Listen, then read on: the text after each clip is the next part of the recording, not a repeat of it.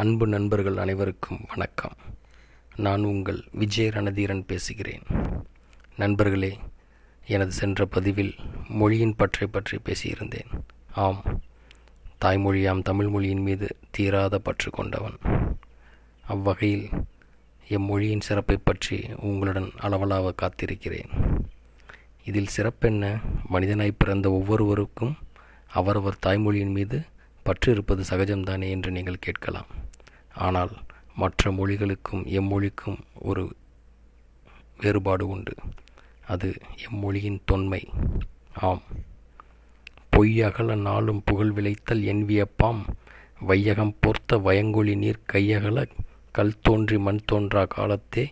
வாளோடு முன் தோன்றிய மூத்தகுடியம் தமிழ்குடி என்பதை புறப்பொருள் வெண்பா மாலையின் மூலம் நாம் அறியலாம். அவ்வகையில் மற்ற ஏனைய மொழிகளைக் காட்டிலும் தொன்மையான மொழி நம் தமிழ்மொழி என்பதில் நாம் பெருமிதம் கொள்ளலாம். தமிழர்களாய்.